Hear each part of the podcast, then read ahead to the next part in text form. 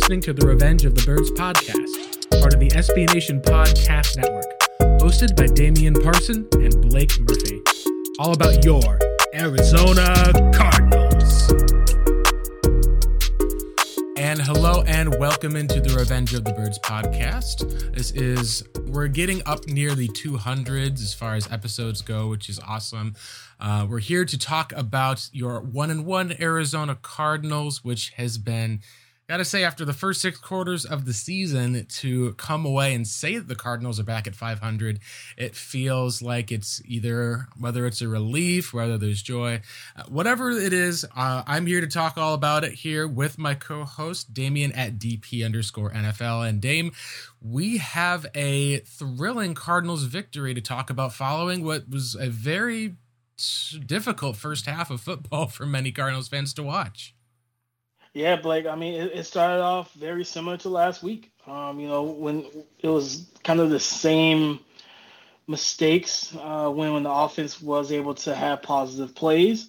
There were penalties. They were heavily penalized in this game, uh, which has been something that's kind of plagued them throughout the Cliff Kingsbury tenure. Uh, but they were really penalized, in the pass protection was failing them as well. So it's like you can't really take downfield shots a lot of Cardinals fans after week one was like, why couldn't we get the ball to Marquise Brown downfield and um, different things of that nature? And it's like, well, you need time. You know, unless it's a busted coverage where a, a guy's streaking wide open immediately, you got to protect the quarterback. And Maxx Crosby, man, he was really, I mean, he, he's one of the best pass rushers in football. And I get that. But Kelvin Beachum, he beat Kelvin Beachum like a drum yesterday for majority of that game. And it was just like it, it, didn't matter what he was doing. Speed speed to power like inside counters outside counters it didn't even matter. He had like he, he gave him every bit of hell that he could. And that was of course you know it was going to disrupt timing and the flow and rhythm of the offense. You can't uh, plant your back foot as the quarterback and just get the ball out to, to open guys if you're constantly seeing uh, flashing colors from the other from the other team. So they struggled struggled to stop you know the the Raiders offense and the run game, the the play action game, and and they were able to just kind of walk downfield consistently. That's why they had a 20 point lead heading into over in, heading into into halftime, and that's where you know things started to shift. Like like defensively, give a shout out to Vance Joseph um, calling a a better game after the second half. You know, of course, we all know that they they wanted to get the ball to DeAndre Hopkins and attack this this weak Cardinals secondary, and Vance wouldn't let it happen. There was a lot of um, brackets. You saw two man trail with the cornerback playing underneath leverage, safety shading over the top, just kind of really bracketing him inside and out, just not giving him anywhere to throw. And then understanding that now, if this was Aaron Rodgers, he's still throwing it to Davante Adams 15 times because he's, you know, that's that's who he is. Derek Carr has always been more of a passive passer, mm. where he doesn't test a lot of those tight, difficult windows. So I wasn't surprised to see that Davante Adams only had seven targets, and he wouldn't test double coverage like that because that's never been his style.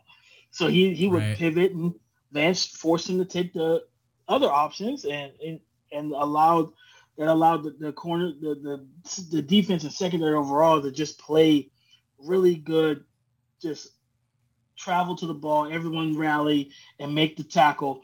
And getting those quick three and outs was was really pivotal uh, to give the offense some momentum and an opportunity to, to score and then come back and score again. So that was big. Yeah, absolutely. There's two halves of football. We'll, we've briefly been touching on that first half, which uh, it was again like just seemed like a repeat of the Chiefs game. The Cardinals were down 20 zip at the half. Raiders were outgaining 253 total yards to 86. Kyler Murray, I believe, had only 53 total yards at the half. Obviously, that wasn't how the game finished, but when you see how it opens up with Raiders touchdown, field goal, touchdown, field goal, the Cardinals open up with two straight punts, and you have, you know, a 15 play drive, and then some quicker scoring drives, nine plays, seven plays. And then when the Cardinals finally seem to be getting in a rhythm, uh, Kyler forces the ball a bit to Hollywood, doesn't see maybe the underneath coverage as much.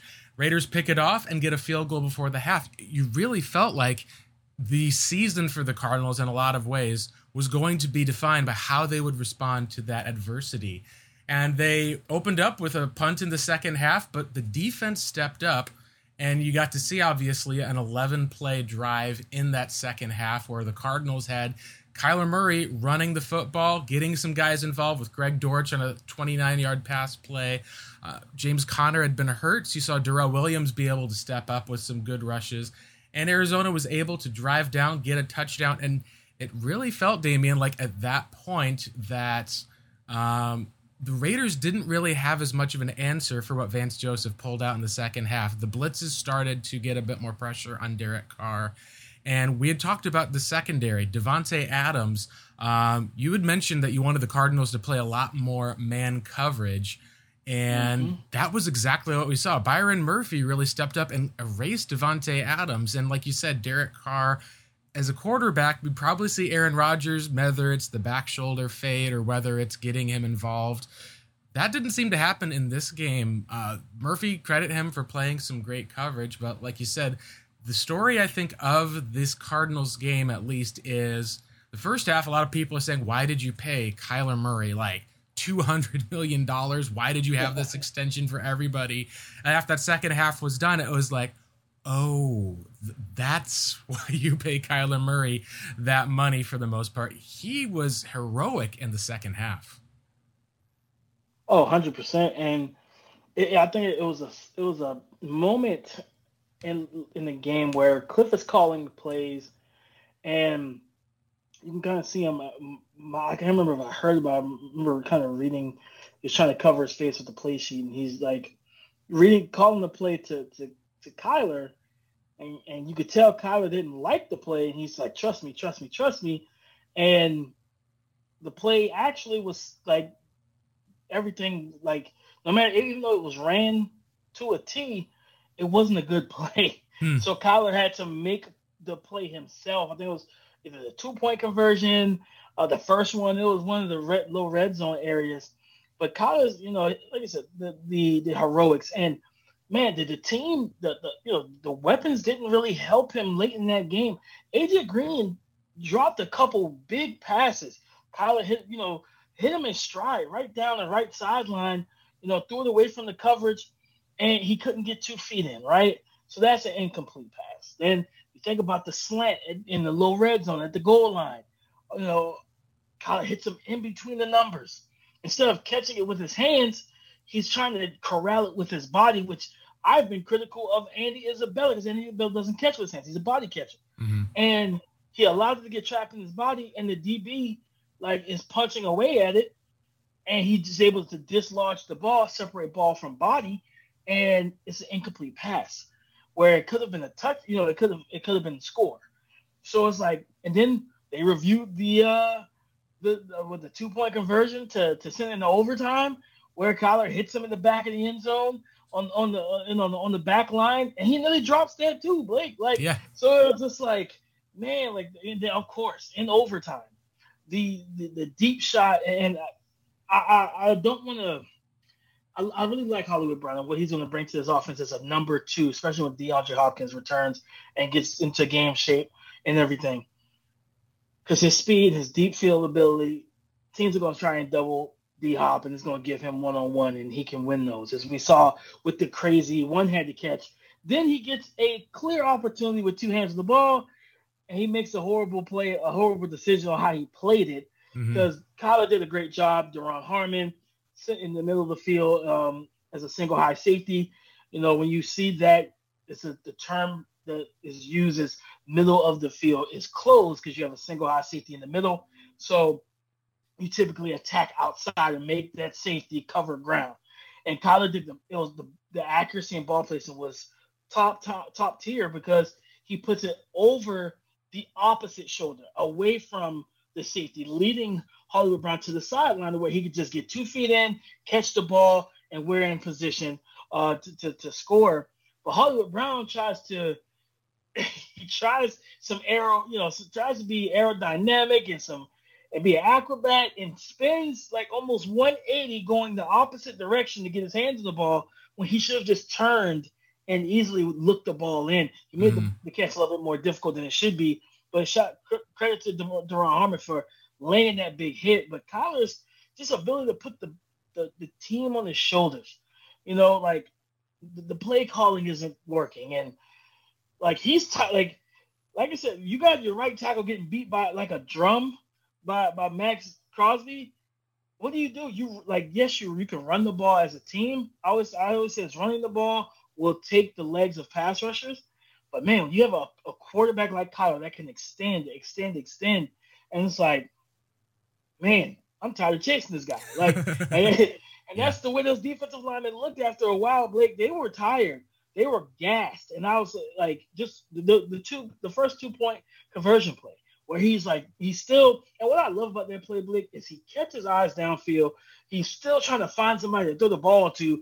It's not like someone who's just running to run. He's running to keep the play alive. Yeah. And he's making guys miss. It looks like an and one, you know, basketball commercial. He's crossing up these big defensive linemen, and then he's like, you know what, nobody's open. They dropped like I think they they ran drop eight, and uh, matter of fact, I think they dropped nine. They dropped nine. Yep. Two. They dropped nine and rushed two 300 pound guys at least. And I was like, oh my God. Like, that's, I mean, that's, that's a way to stifle the red zone. No, I'm not going to lie. That's a really good, especially you consider doing that with a quarterback that's not mobile.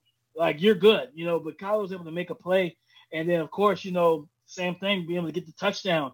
Nothing's open. He, he evades guys, you know, gets there. He realizes, like, man, you guys aren't, you're not in position. You're not in position to catch me and he, and he gets the touchdown. So his late game heroics, to me, I think it killed. Like we talked about this coming in to week one, and of course the injuries really, I think, derail what week one could look like if we, if if the, if the team had a healthy J.J. Watt and and Rondale Moore week one. That game, I think that game because and Justin Pugh played instead of Sean Harlow, who was who nearly gave up ten pressures and hurries in that game. Mm-hmm.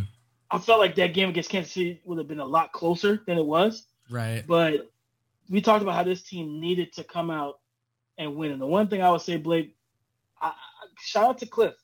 The that was the most emotion I think I've seen from him, mm-hmm. and I, I, I like seeing that. As a former football player, that's what you want to see.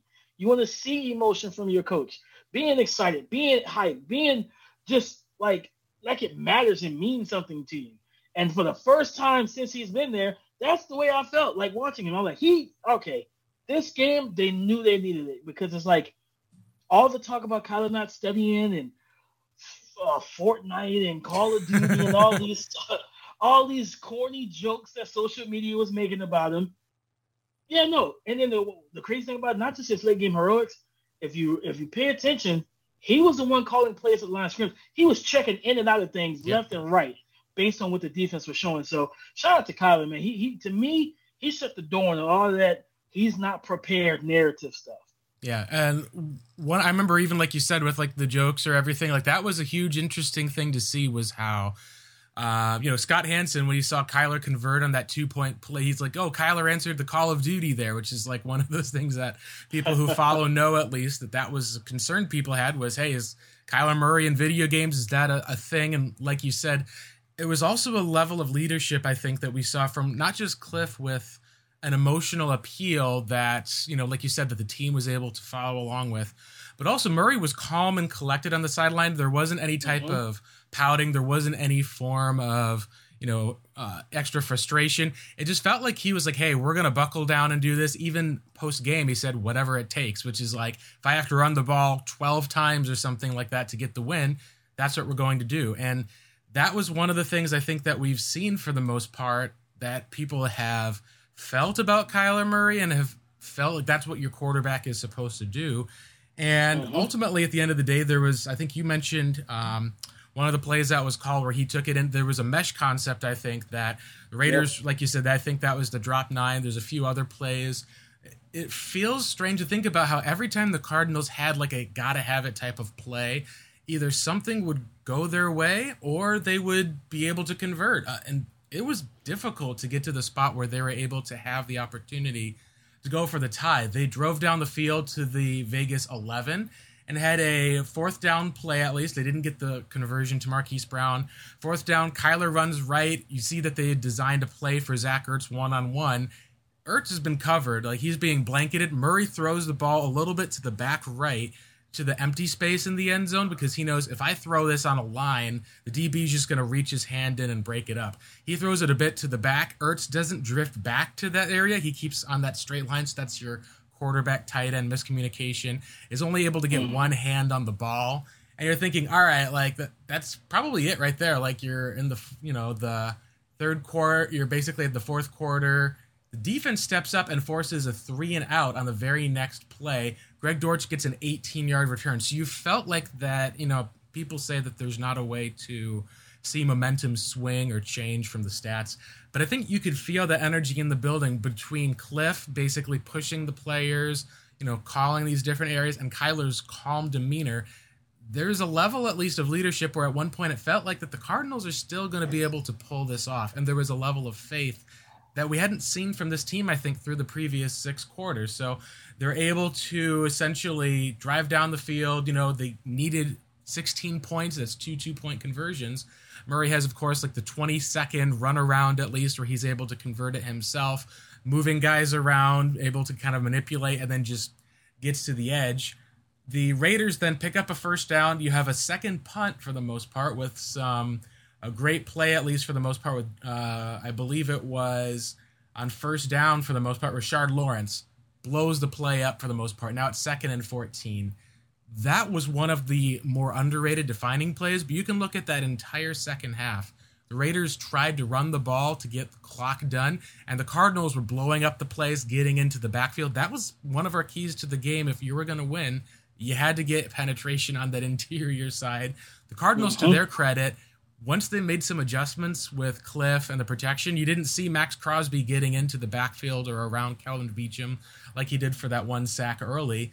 The pass protection was critical, and that's I think credit to like you said, Cliff to Kyler. I credit the O line as the unsung hero, even on that Murray scramble. Not a single one of those men moved up or was an Ill- ineligible man downfield. They reset their protection. Beachum stuck right on to, I believe, the edge rusher in Crosby to make sure that he wasn't going to, you know, get near Murray, but he kept his spot. So that way you were like, all right, like if Murray runs in, but some player gets a little bit out of place, like that whole play is dead. The two point conversion gone.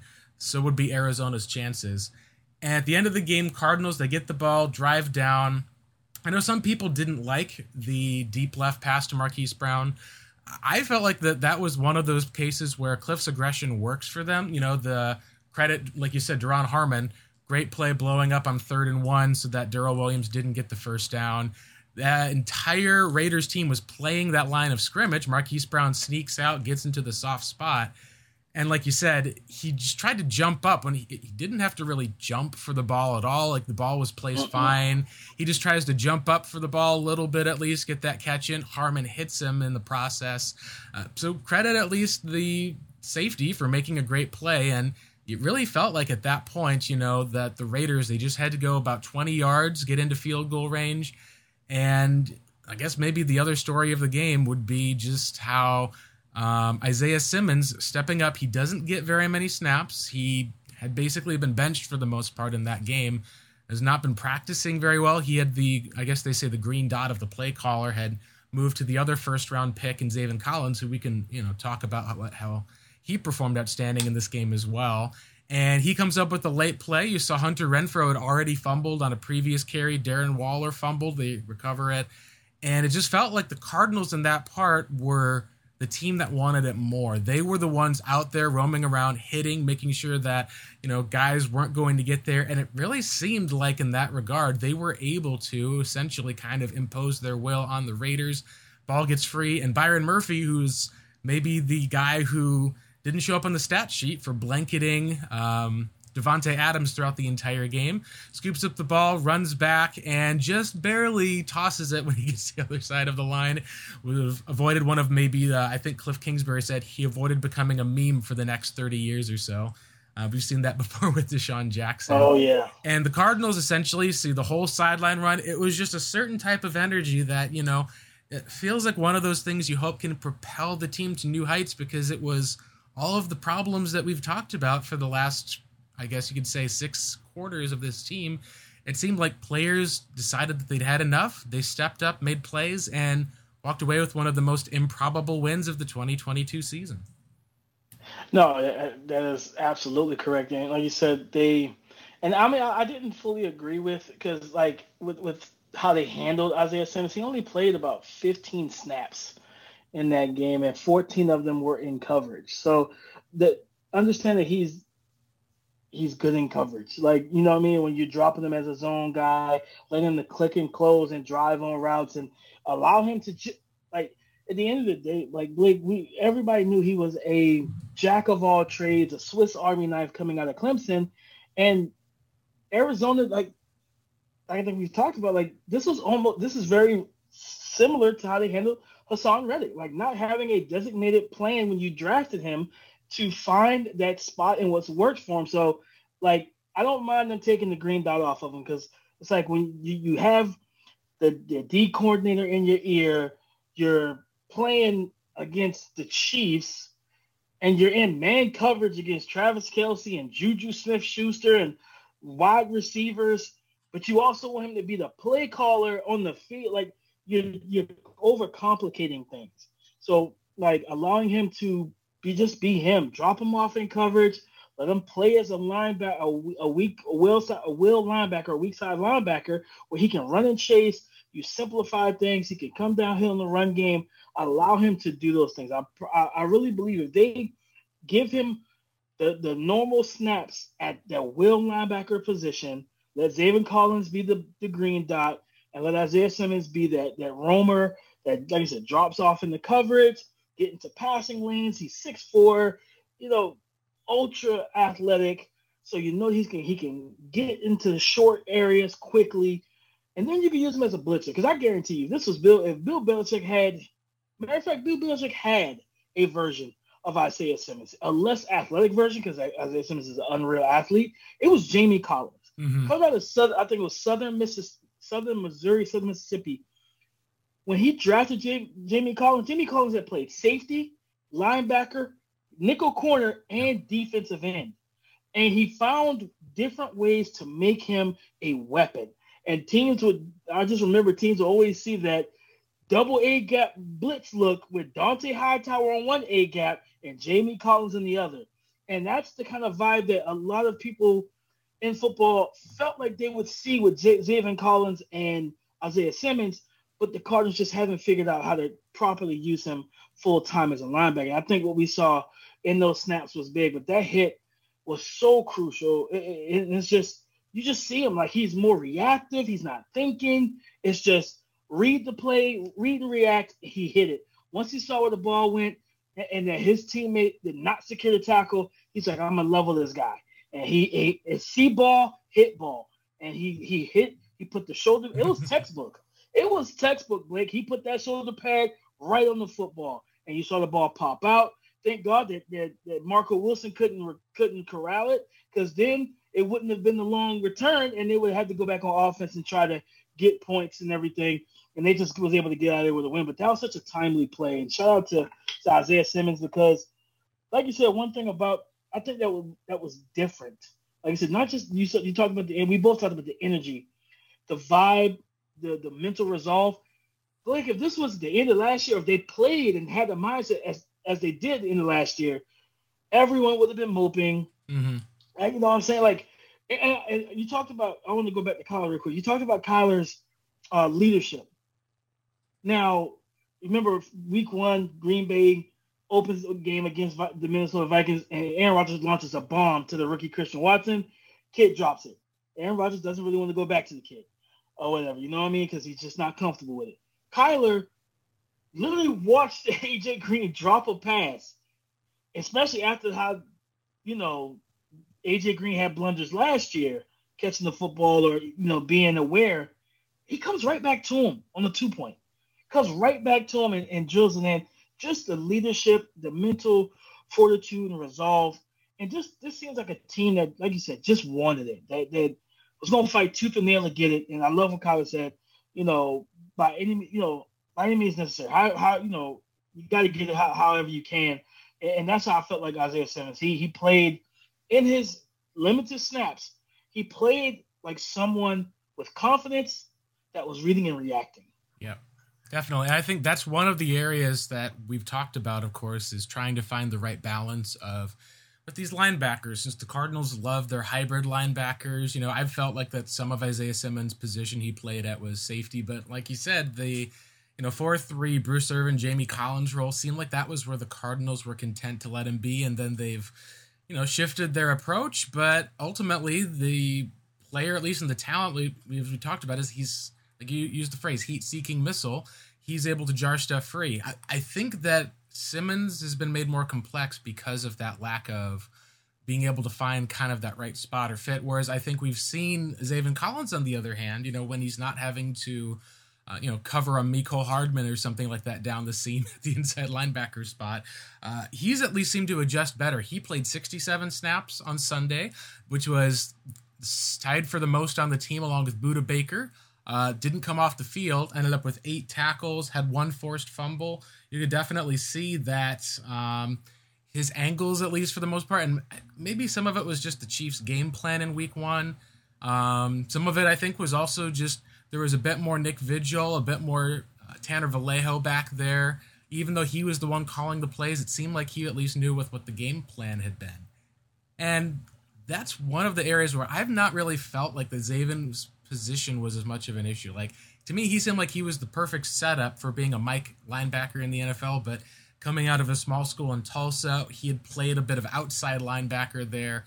He had played kind of some Mike responsibilities, but you knew it was going to take a bit of time to develop. He just was not a natural edge rusher anything that you can see. I know he played the position some against the Cowboys, but it feels like that a lot of what you're looking for is just getting snaps, getting experience, getting some playing time for some of these guys. And we've really seen at least that through the first two games, some NFL teams have not seemed to be very prepared. We've also seen kind of some flukes based on who's been healthy, who's not been. It's been wild with how many comebacks we've just seen in the NFL. The Dolphins, the Jets, the Cardinals, um, even the Bengals against the Steelers. All of them seem to have these late fourth quarter comebacks for the most part. I think that's just kind of a state of whether it's conditioning in the league or teams making those adjustments to things that they're finally seeing on film for the first time. Um, it's at least encouraging, I think, for Cardinals fans because, like we said before this, you know, we've just had these guys not been getting onto the field. We've now seen at least enough evidence to continue to kind of put them out there and take a few lumps. And knowing that, you know, someone like a Kyler Murray is in the meantime, while DeAndre Hopkins is out, while Rondale Moore has been sidelined, hoping that he can at least use some of his legs early this season, even if it's not necessarily rushing, but just in extending the play and getting guys open, forcing defenses to adjust. Um, I think that's something that is a positive for this team. And it also shows in some regard that you know, Arizona, the plan coming into this season was to um, kind of invest on defense as needed, trust those linebackers, and essentially put your game plan on Kyler Murray to win it. Through two games, you can say that we at least have seen some evidence that the Cardinals can do it, and a lot of it had to be with that defense stepping up. Um, it's been really interesting to see with how the Raiders responded with bringing guys in, how they surrounded Derek Carr, and then just to be able to see how Josh McDaniels treated that second half. You know, at least like you said, it wasn't a very aggressive game plan. Cliff Kingsbury obviously was far more attacking, and it really feels like that the Cardinals, looking in the shape of the rest of the NFC West, the rest of the NFC, like this is a conference, not even just a division, but a conference that's wide open. And that was even before Trey Lance unfortunately went down with an ankle injury uh, being out for the season. Obviously, the veteran Jimmy Garoppolo comes back. Uh, Damian, what do you see as far as going forward with this Cardinals team amidst the rest of the league through the first two games? Since you know it feels like maybe you kind of rescued some stuff from the brink, but now you feel more positive that hey, this Cardinals team maybe they have a chance to be able to make a push this year uh, amidst what seems to be at least an NFC that just is not strong. Like the AFC is good, but this NFC, man, it's just it feels like the Cardinals can make a move at least, especially considering that DeAndre Hopkins is going to be coming back after Week Six. No, I agree. The, this the NFC is wide open right now. You don't know who, you know, Tampa doesn't look good, and they have injuries um, on the you know on the O line and at the receiver position. Um, you know, Green Bay ran the ball well, but Are they are the receivers and Aaron Rodgers going to be on the same page? When will they get their chemistry down? The Rams do not look great um, either, and and we'll get into them um, in a little bit for the preview for this game. But the NFC is open. Like the NFC NFC West, this division is still wide open. Each team is one and one. Seahawks should have been zero and two um, if it wasn't for Nathaniel Hackett's weirdness um, on Monday Night Football last last week. Um, the, the, Seahawks will be 0 and 2, but I don't think anybody views them as a threat, as no one should right now. Yeah. Um, because I mean, heck, even their safety, I think Quandre Diggs said, "We're just not, we're not a good team." And it was like, you know, it, it is what it is. You're in the re, you're kind of in the rebuild, but the you know the, the Niners losing Trey Lance, I'm not really. I know a lot of people love Jimmy, and I Jimmy's no threat. Um, he's very average. He puts the ball in harm's way. He knows how to run this offense because, you know, he's been in the league for a long time now. Like, you know, and, and stuff like that. He got to watch Tom Brady run kind of a West Coast type of offense in New England. But yeah, I, I don't fear Jimmy at all. And so, you know, it's all about can you knock off the Rams, who lost week one and nearly lost yesterday. If it wasn't for Jalen Ramsey becoming the receiver and, and you know, playing the ball at his highest point, getting the interception against the Falcons. Mm-hmm. So yeah, I think I think this Cardinals team they just got to string together wins right now. Yeah, and the, and the biggest thing is you know week seven will be here before you know it, and uh, is the best thing to be is either three and three or four and two. You know, you don't want to be two and four or anything like that. Try to be the 500 or above 500. Absolutely, yes. Um, coming up, at least here on the next half, we'll be able to talk a little bit about what the NFC West outlook looks like, at least as the Cardinals play an NFC West opponent, uh, the Los Angeles Rams, and what will it look like with the Niners, who seem to be just having the injury bug bite them after a uh, pretty convincing victory over the fellow rival Seattle Seahawks. That'll be here next on the Revenge of the Birds podcast. And we're back with the Revenge of the Birds podcast. Before we move on, Damian, I do want to at least do an interesting shout out because we talked about roster building and Cliff Kingsbury and just some of the questions we had for the Cardinals. I think we got to see a little bit of why they kept five running backs on the roster this year. Uh, we got to see when James Conner had an ankle injury. He's still day to day, and he was, you know, walking around celebrating with Kyler Murray after the game. So I don't think it's a significant injury. Um, but we got to see how Eno Benjamin caught the ball at least, was able to make um, some missed tackles.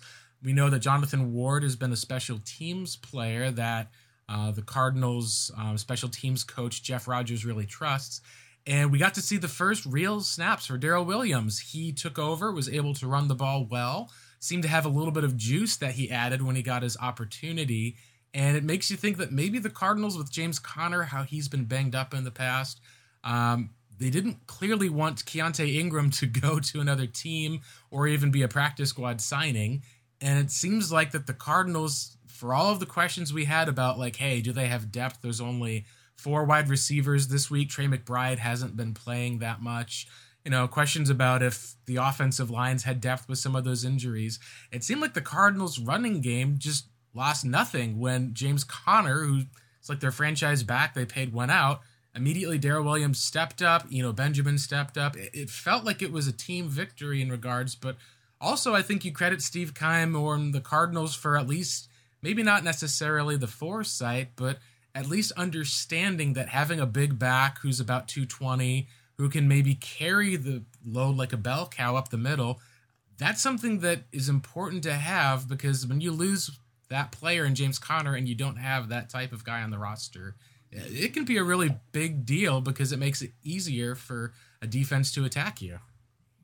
Yeah, I mean, you know, I feel like the the, the difference with especially like Conner's not an explosive runner. He's a downhill guy, and we saw the difference with him and Williams um, in the speed option game where Kyler's you know takes the the, the shotgun snap. He's able to pre, you know take it towards the the perimeter, make that defensive end make a decision. Like he did it to to um, Chandler Jones. Chandler Jones chose him. He pitched it over to Darrel Williams, and Darrel Williams. I think that was the in overtime. They got into like fourth and one when he that's when he took the shot to Marquise Brown. But to get to that to that one to that you know make it a, a fourth and one, you know, it was a it was a good play, and I think he broke a 30 yard run on the opposite side of the field, um, opposite side of the formation, going right with the speed option, because he has some he has more juice and explosiveness than explosiveness than um, James Conner. Still don't like the fact they kept five running backs because if you're not running up the ball enough to warrant keeping five, uh, four I think was solid, but would have been fine, especially mm-hmm. to keep you know keep another receiver, whatnot, and then especially because Cliff's not using the tight ends uh, outside of Zach Ertz, which is really odd to me as well.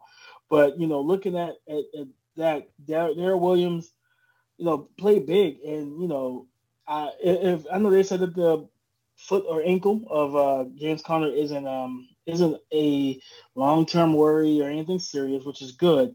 But I, I, would say sprinkle in some of the other backs in the run game out, you know, especially with Kyler willing to run the ball more. I would like to see them come out with some kind of offset pistol, king and queen sets, and run some of the triple option stuff. Mm-hmm. You know what I mean? Put put King James Conner as that that up back, right? You know, flanking um, right beside Kyler Murray. Run some of the give the, the inside zone and have Kyler read the backside in. And you can have Darrel Williams, you can have Keaontay Ingram if he's if he's um available, or of course, you know, Benjamin behind them, that's the pitch man. And it puts these defensive linemen in conflict and for like it's not and it's not a concept that guys see every day. So um, you know, with with this run game, I think there's there's a lot of opportunities for Cliff to be creative. Uh, we just gotta wait for him to, to see if he will. Yeah, for sure. At least for that. Uh, I think with the running back, and we'll talk with injuries. The last shout out I'll give, of course, is with Greg Dortch because he is right now leading the Cardinals in receiving. He's caught 11 of his 13 targets, 118 yards, got his first NFL touchdown. Uh, just I think impressive showing of being an undrafted free agent, dedicating you know yourself to your craft to be able to you know not just be able to get to a spot where you're able to you know pass up a second round pick like Andy Isabella, but when Isabella's hurt, you've got Dortch out there who now is making a case for, you know, Rondale Moore comes back, you may be looking at, you know, splitting out some of Moore's snaps. So I think that's something that's been awesome to see. It just shows you that this Cardinals team at least does have depth on the offensive side. Um, but speaking of like with injuries and Conner, um, this is kind of the one spot of the NFL where you can look at like the Seahawks came a little back down to earth, but the Niners are the one I think you have to watch with. It's the biggest, I think, news story in the NFL right now. Trey Lance with an ankle fracture out for the season, also dislocated. It was not a compound fracture like Dak Prescott's, which I think is great news, but there's been a lot of questions, at least, about Trey Lance and the idea of the Niners trading up, getting a mobile quarterback. Um, it's a season ending injury, and like people have said, this is kind of crazy. He was running maybe about 12 times or so a game in his three main starts for the most part. I was like a 12.3 carries per game. And while it wasn't like it was necessarily like a injury that would, you know, like as Benny said, we've seen Josh Allen run those, we've seen Kyler Murray run those.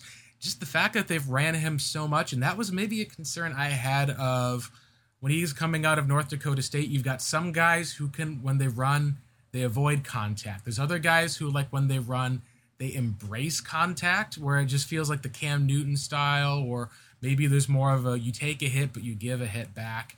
Um, the division changes with Jimmy Garoppolo in there as a backup. I know that I, like you, wanted to see Trey Lance this season develop, in part because you saw how explosive he was. The Niners, I think, had 134 yards um, of offense before he went down. Jimmy only accounted for maybe about 200 or something like that yards after for the rest of the game. So it just shows that there is an element of having an explosive playmaker who can run at the quarterback position and – when it comes to looking at the NFC West, like if the Cardinals defense can tighten up a bit and Hopkins comes back, it feels like that this game may be one for lead in the division. Do you agree, or do you think that the Niners with Jimmy will still be prevalent enough to threaten the Cardinals and Rams? I think they still will be able to. Like I said, Jimmy knows how to run the offense effectively and efficiently, and the defense um, will be able to put pressure on quarterbacks. But the the injuries continue to pile up. They they're not going to be out two running backs um, with with uh, Davis Price, the rookie, now going to be sidelined, and Elijah Mitchell's out at least eight weeks. Uh, so yeah, the the run game, you know, it's going to be different to see and how they how they manufacture it. Probably more Debo in the backfield, you know, as well. So yeah, I think they still can can create some matchup issues and stuff, but they got to get healthy. George Kittle, same thing. You know, dealing with a groin, so he's got to get healthy. Because um, I don't. That's the only thing. Like, because Jimmy G loves George Kittle, mm-hmm. especially in the, in the passing game, and then of course his work in the run game. And without him in the passing game, and if the run game is slowed down due to injuries, I do believe that that it, it can affect them negatively. Um, but I do think like right now, like they could still give um, the the other NFC West teams some issues. Absolutely. Uh, let's switch and talk about this Rams team now as we close out our podcast today and make our predictions. Uh, we got three keys for the most part for victory, and I agree with all three of them. At least you came out with the first one. I think that is a big one, something we have not seen from the Cardinals yet this year. Start fast. We've seen Arizona basically put up garbage time points and put up last minute points in the second half. Um, starting fast, like I would love it if Cliff, you know, if they would take the ball be able to go down, try to get some points for the most part. But even if they're not able to, just finding a way to start fast, get the offense going in that first half. Um, that's something that I think is going to be huge because, as we all know, the Rams they love to run the ball in the second half, put teams away. Sean McVay is a fantastic front runner. He gets a lead at the half and then just basically is able to run you out of the building at the second half. Getting a fast start is, I think, key to that for the Cards. Absolutely, just coming out and put, applying pressure, right? Like, you know, I, I believe Matthew Stafford threw two interceptions, um, you know, yesterday against the Falcons. You know, he hasn't been great either, right? Like they don't, and then they don't have that explosive element to their passing game. Uh, Sans not having uh, Odell Beckham like they did towards the back end of last year. So it's like, okay, the the game plan. I, I'm ex, I'm ex, I'm excited to see what Vance does. Does he? I want to see more man to man. It is difficult to man them up because of the fact that McVay loves to do his bunch sets and his stack sets and mm-hmm. move Cooper Kupp all over, put him in the backfield, keep him off the line. Um, I think you try to bracket him and and just ask. Hopefully, Tra- Tra- uh, Trayvon Mullen's back because if Trayvon Mullen is back, I will feel more comfortable with him man to man, one on one with Allen Robinson than Marco Wilson. Yeah. So it just depends on how healthy the secondary is. But yeah, I think starting fast and just putting that pressure on the Rams offense to go score for score and do it early. Say, hey, we're going to take the ball. We go out and we get and we're going to get seven. And and if that and you're able to do that again, puts that applies that pressure to them and, and to the point where okay, if they go a quick three and out, your defense holds. Now see if you can get a 10 to 14 point lead. Let's make them play from behind. Let's make them play off schedule and off script. Absolutely. And I think that will also then put pressure on Matthew Stafford, who has got to be pointed out. You said he's thrown picks this year. He had three interceptions, I believe, in his first game against the Bills. And you look at last week against the Falcons. Um, they picked him off at least, were able to score a touchdown and also the block punt touchdown. I think at least at the, I believe it was the, um, that the uh, Falcons were able to do. They took advantage for the most part of you know some of the special teams. We've seen a lot more turnovers from the Rams than I think we've typically seen in the past. And I think that the best thing you can do is, like you said, attack the zone. Um, as far as for starting fast, Rams are going to play zone coverage. We've seen for the most part that their linebackers are susceptible. Jalen Ramsey is the one guy that you know you don't want to test as much. The um, they had last week, I believe, at least. You know, he ended up having a, uh, I think it was interception that basically sealed the game for the most mm-hmm. part. Yep. Um, yep. Despite the fact that you know this is the Atlanta should not have been in that game at all. They basically have the, um, the fact where they were able to force a fumble of the Rams. They go deep. The ball gets picked off by Jalen Ramsey. Um, Rams take a safety, which is one of the craziest things because their run game has just been so ineffective this year with both Darrell Henderson and Cam Akers, um, which I think plays into the Cardinals' hands. What you have to do for the most part is, you know, not get baited into, you know, just going after these one-on-one matchups. But like, do what Kyler did last week. Be comfortable taking those five-yard passes to Ertz, five-yard passes to Greg Dortch, um, knowing that you're going to be able to at least set up teams. They're going to play the zone, I think, in part two to stop Kyler Murray's legs from being able to make an impact. I think that's where you have to then be able to have that help of being able to dissect the zone and What I think that point number three, I think that you brought up then is that's where you got to use your tight ends. Use Zach Ertz underneath. Be able to get some running the ball with these two tight end sets where you're able to get those mismatches. Um, Cardinals have a plethora of guys who should be able to catch the ball, who are able to at least block well. Uh, I don't know if this is a use Trey McBride type of a game, but at least at minimum, I'd love to see them get Max Williams a bit more involved in the passing game. Um, they just have been using a lot of Stephen Anderson, and it's been all right, but it just feels like this is kind of a spot where Max Williams, and um, I want to say at least in the past too, we've also seen, um, oh gosh, at least with the uh, Jaguars now, we've seen them at least with their tight ends be able to essentially beat up on those linebackers, beat those zone coverages, and it's been really something that's been a thorn in the Rams' side for the most part. Um, that would be Dan Arnold. That's the one. Two tight ends, yeah, uh, yeah. uh, two touchdowns as a tight end. That's been the Rams' weakness. And if you can use your tight ends effectively, hopefully you can have a big Zach Ertz game. That's something they did not do against the Rams last season in the playoffs. They just pretty much didn't have the tight end involved in the offense. I think that's what they have to use to be able to take advantage in this game. No, hundred percent. Like I said, the, the, Rams love their zone. Raheem Morris, I think, is their defensive coordinator. Jalen Ramsey is not a big zone fan. Like he likes to man up. Um, so I would kind of do what um, Buffalo did. You know, if you're going to put them on one side and not have them travel with the top, you know, the best receiver, I would throw AJ Green over there, keep him busy, and I'm tacking everybody else in the zone. Mm-hmm. Greg Dortch, of Andy if Andy Isabella's back, but I'm really hopeful that Rondale Moore, because he is to me is the X factor of this offense with his speed and his strength and catch and run catch and run ability. So attack the zones, um, you know, and, and and like I said, compound that with the tight ends in the run game. That's that's really open some things up.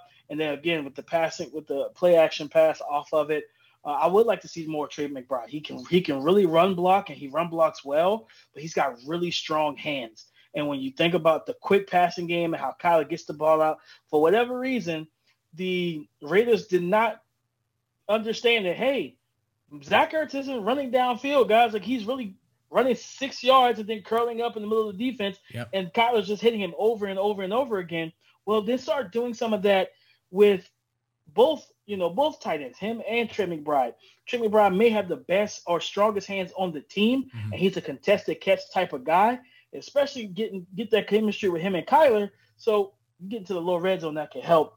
So those are I'm, I'm with you. Those are the things that, that really can help this team. Like I said, starting fast, attack the Rams zone defense, and to get these tight ends involved, man. I I'm not really, you know like I said, just be creative with your with your sets and your alignments. Still yet, Cliff ranks bottom five in the league in terms of pre-snap motion, mm-hmm. um, which just allows defenses to get a to get a, to, to disguise coverages and makes your, your quarterback's job more difficult um, post snap because they can show too high and then come down into cover one and you're like, crap, they got a robber coming down. I'm yep. trying to hit Zach Ertz over the middle because they show too high. Now they got two yeah, people no, there. now you got you got a linebacker on them, you got a safety bearing down who's trying to come intercepted. So I would like to see Cliff make things a little easier to identify coverages for Kyler. Absolutely. Uh, let's go real quick as far as X factors. I think you and I have the same X factor here. Um, and it's going to be the interior offensive line. Obviously, the Rams defense is weakened, but Aaron Donald's still there. He's a wrecking ball. When Rodney Hudson played well earlier in the year, it was like one of the lowest, I think, PFF grades that Aaron Donald had received in his career. Obviously, you're hoping you'll have healthy Justin Pugh and then Will Hernandez, who is been a revelation to see how much improvement his pass blocking has gotten. Uh, what are your thoughts about the interior offensive line, and then if you have a score prediction for the game? Yeah, interior offensive line just just maintain and keep Donald out of out of the play. Like his quickness, everything you know about him. Double team him, duo block him. Never do not leave him singled up. Which I do expect Raheem Morris to try and attack him with some blitz blitz packages to free him up. But you just got to keep keep him at bay. Um, him and Greg Gaines um, double team both of them, especially in the run game. Greg Gaines is really powerful, so that that'll be big. Like I said, Will Hernandez, Rodney Hudson, Justin Pugh, um, and those guys just like really communicate is big. Communicate what's going on and who's got who, and, and just execute your assignment. Uh, score prediction, I have, I believe I picked 30, 31 24 Cardinals. I think Uh, they'll be, they got to get a, a, game at home and, and, protect home field, and this is a great way to take take the lead of this division and really really put some of those uh, offseason narratives behind them. Yeah, I'm very similar. Um, I just look at the team and just say I think that the Cardinals' offensive line is better than the Rams' offensive line. I think the Cardinals running the ball is better than the Rams running the ball right now. And I think that while the Cardinals' front seven may not be quite as strong as the Rams' front seven, it feels like the Rams' front seven's taken a bit of a step back. Losing Von Miller, I think, was a lot bigger impact for them. I have Arizona with a score of 23 20. I think it's going to be a pretty close game, if not tied at the half. And I think that Arizona is just going to be able to run the ball more effectively. Maybe you get to force a Matthew Stafford interception just feels like that since Odell Beckham and since Von Miller have kind of left the team, that Rams identity that took them to the, you know, Super Bowl game winning and Matthew Stafford just has not looked completely right. Like the the Rams should have kept up better with the Bills. They at least forced some turnovers. They should have been able to run the Falcons out of the building.